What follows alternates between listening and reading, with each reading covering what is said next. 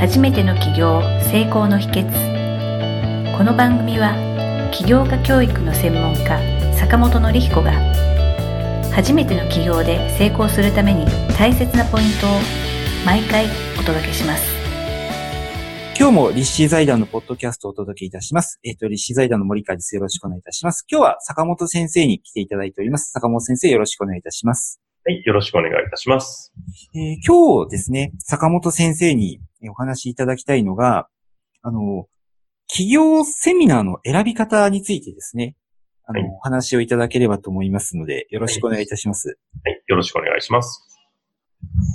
でそうですね。はい。まあ、企業セミナーの選び方なんですけれども、あのー、まあ、いろんなね、セミナーがやってたりすると思います。あのー、まあ、えー、公共の、えっ、と、まあ、区役所とか、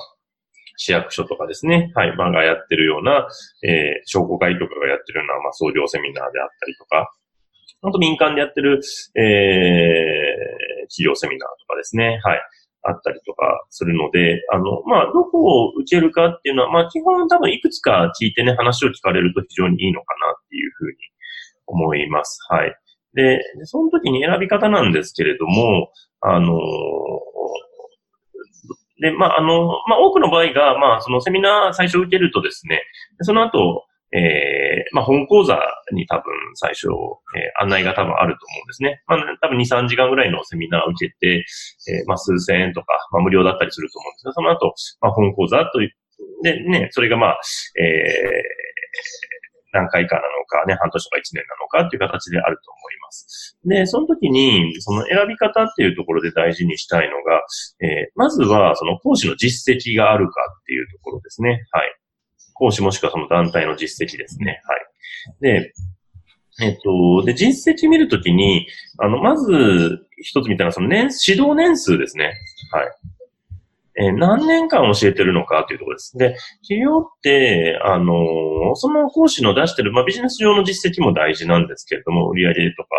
ね、利益どれだけ出してるとか、どういうビジネス経験あるかもあるんですが、あの、指導者としての実績っていうのは、これも非常に大事です。はい。で、ここ、指導者の実績が浅い人だと、えー、企業のいろんな悩みとかに対応できない可能性がすごく高いです。はい。なんで、その、指導者の年数ですね。で、あと、その指導者の人が、えっ、ー、と、どういうビジネスモデルを得意にしてるのかっていうのも聞いた方がいいと思います。うん。やっぱ人によって、そのビジネスのモデルだったり、ジャンルだったりが、得意不得意っていうのがあるんで。で、あと結構多いのが、その企業セミナーって言っても、その0から1を作るのが得意な人と、えー、1から100を作るのが得意な人。えー、これがいますので、あの、えー、うちのこれ聞いてるリスナーの方が、どっちのタイプなのか。で、もうある程度やること決まってて、とかもやってて、それを売り上げ伸ばしたいとかっていうパターンなのか。それだったらもうすでに、あの、まあ、1から100を作るところなので、いわゆるコンサル系の方とか、まあ、えー、まあ、ビジネスモデルを作っていく系の人でいいんですけど、あの、0から1の場合ですね。まだ何もアイデアが決まってない。とか、なんかすごい漠然としたアイデアしかないっていう方であれば、えー、そういったサポートができる、え方ですね。まあ、カウンセリング系なのか、コーチング系なのか、まあ、そっちの方の意見を聞くという形ですね。まあ、そこでどういうタイプの講師なのかを選ぶっていうのは非常に大事なところになるかなっていうところですね。はい。はい。あのまあ、一口にその企業セミナーって言っても、やっぱ今、はい、あの、お話しいただいたようにいろいろあるんだなっていうのを、まあ、改めて思ったんですけれども、はい、自分が今何を求めてるかっていうのを、まず自分自身で分かってないと選ぶのって結構難しいんじゃないのかなっていうのを思ったんです。特に最後にその、01なのか、1を100にするのかっていうことを一つなんですけれども、なのでこう、なんて言うんでしょうね、その企業セミナーにさえ行けば、起業ができるんだみたいに、まあ実際私も以前思ってたことがあったんですけれども、はい。はい、あの、実際そうじゃないじゃないですか。そうですね。違うこと多いですね。はい。ですので、そうじゃなくて、まず自分がそこで、まず今自分が起業という目標とか目的を持っているときに、今自分に必要なものが、どういうことが不足していて、それを起業セミナーで、えっ、ー、と、補って起業するためにはどういうことが必要なのかっていうのをよく自分で理解してないと、ただ単に時間とお金だけをかけてしまって、なんか満足して終わっちゃうみたいな、はい、そんな感じのことってあるんだなっていうのをですね、まあ自分の過去を振り返りながら、思ったりしてました。そうですね。それありますね。で、あと、企業セミナーの時に、サポートがどれだけあるのかっていうのは、すごく大事だと思います。特に個別指導ですね。はい。で、あのー、企業塾とかによっては、えー、工事だけ、例えば3時間の講義を6回だけやって終わりとか、っていうパターンもよくあります。個別指導は、まあやっても1回ぐらいとか。うん。で、そこをちゃんとどれだけやってくれるのかっていうところの、えー、確認ですね。ここ非常に大事なポイントになってくるんで、結構注意しないといけないのが、あの、民間の人で、ちょっと素人みたいな企業コンサルの人がやってる場合が結構あったりするんですね。経験がまだ浅い方とかで。で、前聞いた話では、なんかコンサルなんかやりますよって言ってて、結局一回もやってくれなかった。それは詐欺みたいですね。もうそういうのも、で、そう、正直企業セミナーってそういうの多いんですよ。うん、あの、要は誰でもやろうと思えばできちゃうビジネスモデルなので、うん。だからその指導実績がすごい大事なんです。うん。どれぐらい指導してきてるのか、っていうところ。だからそこはしっかり話を聞いて、本当に信頼できる人かどうか。うん。で、あの、特定のビジネスモデルだけを売りにしてる企業塾はあまり行かない方がいいと思います。ああ、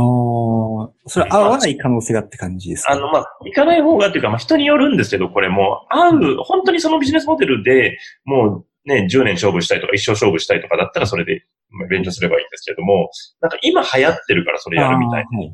ですね。は、あの、あんまり行かない方がいいかなと思います。あの、まあ、行かない方がいいってわけじゃない。まあ、それも経験なんでいいんですけど、以前相談を受けた方も、えー、転売のノウハウをうん、なんか、まあ、えー、商品仕入れてそれを、まあ、オークションとか、ね、えー、メルカリとかで売るっていう、その転売のノウハウを教えてるとこだったんですけども、まあ、その人も、なんかまあ、最初は転売なんで、まあ、簡単に家にあるもの売れば売れちゃうんであれなんですけども、でもまあ15万ぐらい稼げてやったんですけど、まあ、すごく物理的な量が、取り扱いの荷物の量が増えちゃうんですね。でそれでも嫌になって、もうやめちゃったっていう、うん、パターンがあるので、やっぱその自分に、その人に合ったビジネスモデルをちゃんと案内してくれるのかどうなのか。一つのビジネスモデルしか教えないところなのかっていうところ。そこはちゃんと見極めた方がいいですね。あそうですよね。よくあの、まあ、ありがちだと思うんですけれども、その先生の言ってることっていうのは確かに間違いじゃないけれども、それを、あの、受講生が聞いて実践しようと思っても、例えば性に合わないとか、ちょっとタイプが違うとか、そういったことで結果が出ないときに、あの、受講生が、なんか、しっかりやってないんだみたいな感じになっちゃったりとかするんで、結果、誰も幸せにならないのかなっていうのって結構ある話だなと思うんですね。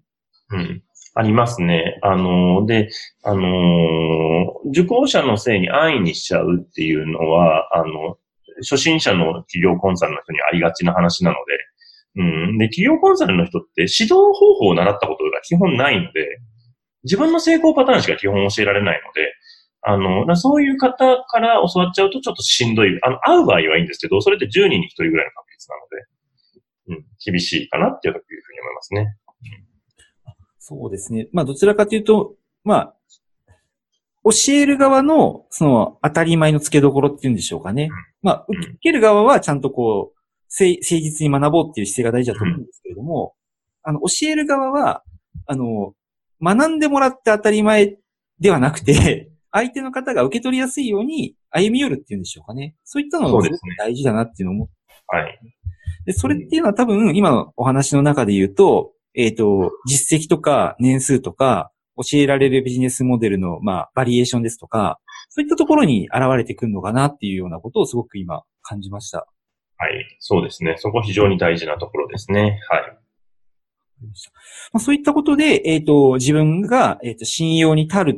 ていうんでしょうかね。そういった先生を選んで、その方の、まあ、企業セミナーに行くのが、まあ、企業に、への近道だなっていうところでしょうか。そうですね。まあ、そこの部分をちゃんと見極めて、どんな方針でそこがやってるのかっていうのを見極めていくっていうところ。で、さっきも言ったサポートがどれだけ充実してるかが非常に大事かなと思います。で、期間終わったらもう、はい、卒業みたいな感じだと、多分ほとんどの方が、あの、その先どうすればいいんだろうって悩んじゃったりするので、うん。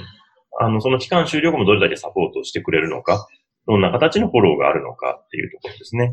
うん。ぜひぜひそこを、あの、意識しながら選んでいただけると、えー、失敗少ないかなっていうふうに思いますね。はい。わかりました。ありがとうございます。えー、今日はですね、えー、坂本先生に企業セミナーの選び方についてお話をいただきました。坂本先生、今回もありがとうございました。今回の番組はいかがだったでしょうか？あなたの企業の気づきがあれば幸いです。なお、番組では坂本典彦への質問をお受けしております。坂本典彦公式サイトよりお問い合わせください。坂本典彦公式サイトで検索してください。では、また次回もお楽しみに。提供は世界中の一人一人が志を実現できる社会をつくる立志財団がお送りしました。